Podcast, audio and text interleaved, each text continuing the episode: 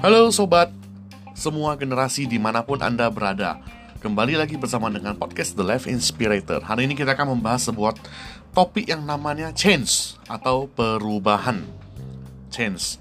Nah, apabila kita mendengar sebuah kata change atau berubah Apa yang pertama kali muncul di benak kita? Yang pertama muncul itu Susah. Aduh, ngapain harus berubah? Aduh, sudah nyaman, harus berubah lagi Ntar malah jadi kacau lagi Aduh, pokoknya semua yang muncul itu adalah resistensi. Mental block akan langsung memblokir apabila akan terjadi sebuah perubahan. Akibatnya orang-orang zaman now banyak sekali yang mengalami neofobia, yaitu fobia takut terhadap perubahan. Di saat ini berubah, langsung berontak. Namun, teman-teman, anda harus menyadari dan kita juga semua menyadarinya bahwa sekarang kita sedang memasuki revolusi industri 4.0 atau 4.0. Revolusi industri ini benar-benar membuat segala gejolak dalam semua aspek, dalam aspek kehidupan, karir, bisnis dan sebagainya dan masih banyak lagi. Tentu saja teman-teman kita tahu bila kita tidak mengikuti zaman, kita akan ditinggal zaman. Itu sudah garansi. Selama tahun 2018 saya telah melihat banyak sekali perusahaan-perusahaan yang gulung tikar karena tidak sanggup beradaptasi dengan teknologi industri 4.0 ini yang semakin canggih. Tentunya kita tahu ya, kalau hari ini apa yang kita lakukan itu adalah A, maka kita akan mendapatkan hasil A. Anda melakukan A selama satu minggu, hasilnya pasti A. Anda melakukan A selama satu bulan, satu tahun, dua tahun, sepuluh tahun, hasilnya akan tetap A. Namun, banyak sekali orang-orang berpikir dia melakukan A tapi dia ingin menghasilkan B. Tentu saja itu tulalit. Jadi, supaya kita bisa menghasilkan B, tentu saja tindakan kita dari A itu harus diubah menjadi B terlebih dahulu. Itulah yang kita sebut berubah perubahan. Tentu saja yang namanya perubahan itu tidak nyaman. Kenapa? Definisi sendiri dari perubahan itu adalah keluar dari zona nyaman Anda menuju ke zona bahaya. Sebagai contoh lah, misalnya Anda biasa memakai celana yang masuk kaki kanan duluan, tiba-tiba besok berubah jadi kaki kiri, kemungkinan Anda bisa terjatuh.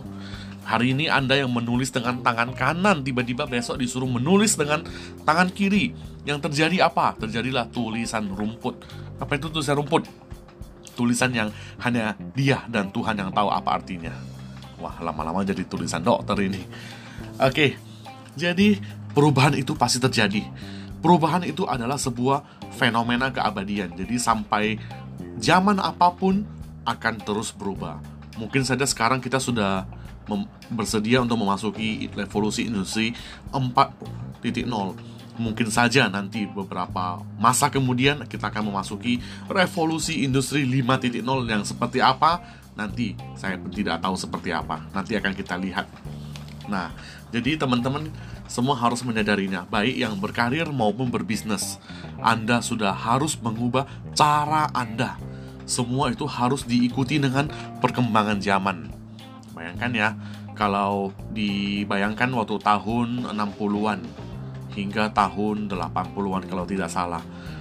Itu ada satu skill yang sangat penting pada zaman itu, yaitu skill menggunakan mesin ketik.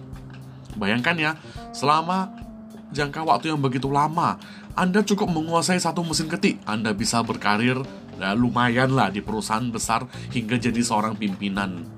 Nah, namun itu adalah zaman yang sudah lewat Bayangkan ya orang-orang zaman dulu kalau kerja lama-lama, loyalitas tinggi-tinggi, wow, sewaktu dia pensiun, perusahaan memberikan dia satu sejenis uang kompensasi dengan jumlah yang besar.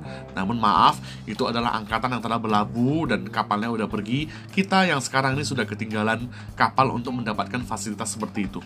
Yang sekarang adalah perubahan. Bayangkan, saya sebagai seorang generasi Y, Bayangkan ya, sudah berapa kali perubahan yang saya lihat. Dari zaman saya pertama kali melihat handphone Nokia pisang yang katanya dilempar uh, kucing pun pingsan. Nah, jadi waktu itu handphone berevolusi dari handphone yang suara bip bip bip jadilah handphone apa itu namanya poliponik ya, ada lagu-lagu, musik-musik dan sudah ada warnanya. Menuju ke handphone 3G pertama, waktu zaman-zaman itu mungkin saja yang namanya video call itu masih jelek sekali. Lalu maju lagi ke handphone BlackBerry waktu itu wah booming di Indonesia. Kemudian sampailah ke zaman Android dan iPhone. Zaman komputer juga sama. Pertama kali saya menyentuh komputer itu masih DOS, layar hitam, memakai disket hitam yang besar itu yang dimasukkan harus dikunci lagi. Nah, jadi mungkin bagi teman-teman yang tahu DOS ini ya minimal usianya sudah ketahuan. Jadi Anda harus berubah, benar. Karena bila Anda tidak berubah, bagi teman-teman yang masih memakai pola yang sama berkarir di sebuah perusahaan ya zaman dulu bisa mendapatkan bonus besar kenapa persaingan tidak banyak zaman sekarang persaingan itu banyak sekali bila anda tidak inovatif tidak kreatif hanya mengandalkan cara-cara lama terus anda bisa tergeserkan oleh para milenial milenial dan anak-anak muda yang baru lulus dari sekolah bayangkan ya mereka itu jago komputer bisa bahasa Inggris, jago Mandarin, ilmu komputernya jago, gajinya rendah. Bayangkan, bila Anda tidak berubah, Anda bisa kehilangan pekerjaan karena tergantikan oleh generasi baru yang masuk ini. Sama juga halnya dengan bila Anda seorang pengusaha, bisnis. Bayangkan ya, saya sudah melihat banyak sekali toko-toko retail yang berguguran, tepuk nyamuk karena orang sudah malas datang karena macetnya luar biasa. Jadi mereka-mereka semua sudah melakukan yang namanya bisnis secara online. Mereka berubah.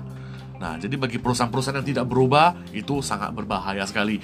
Bisa ditinggal zaman dan bisa bangkrut. Jadi semua teman-teman semua generasi saya harapkan teman-teman semua bisa melakukan sebuah perubahan untuk mengikuti zaman revolusi industri 4.0 ini. Semua itu bisa dipelajari. Jangan takut gaptek. Jangan takut susah. Kenapa? Saya adalah mantan seorang IT. Saya itu kuliahnya dulu IT. Saya itu belajar pernah belajar itu membuat programming website. Zaman dulu buat website itu puyeng tujuh keliling, harus menulis kode yang luar biasa panjang. Apa itu namanya HTML, CSS, PHP mungkin bagi teman-teman programmer pasti tahu ya istilah-istilah itu. Sekarang untuk membuat sebuah website tinggal klik sana klik sini klik sana klik sini jadi mudah sekali dan harganya juga relatif murah.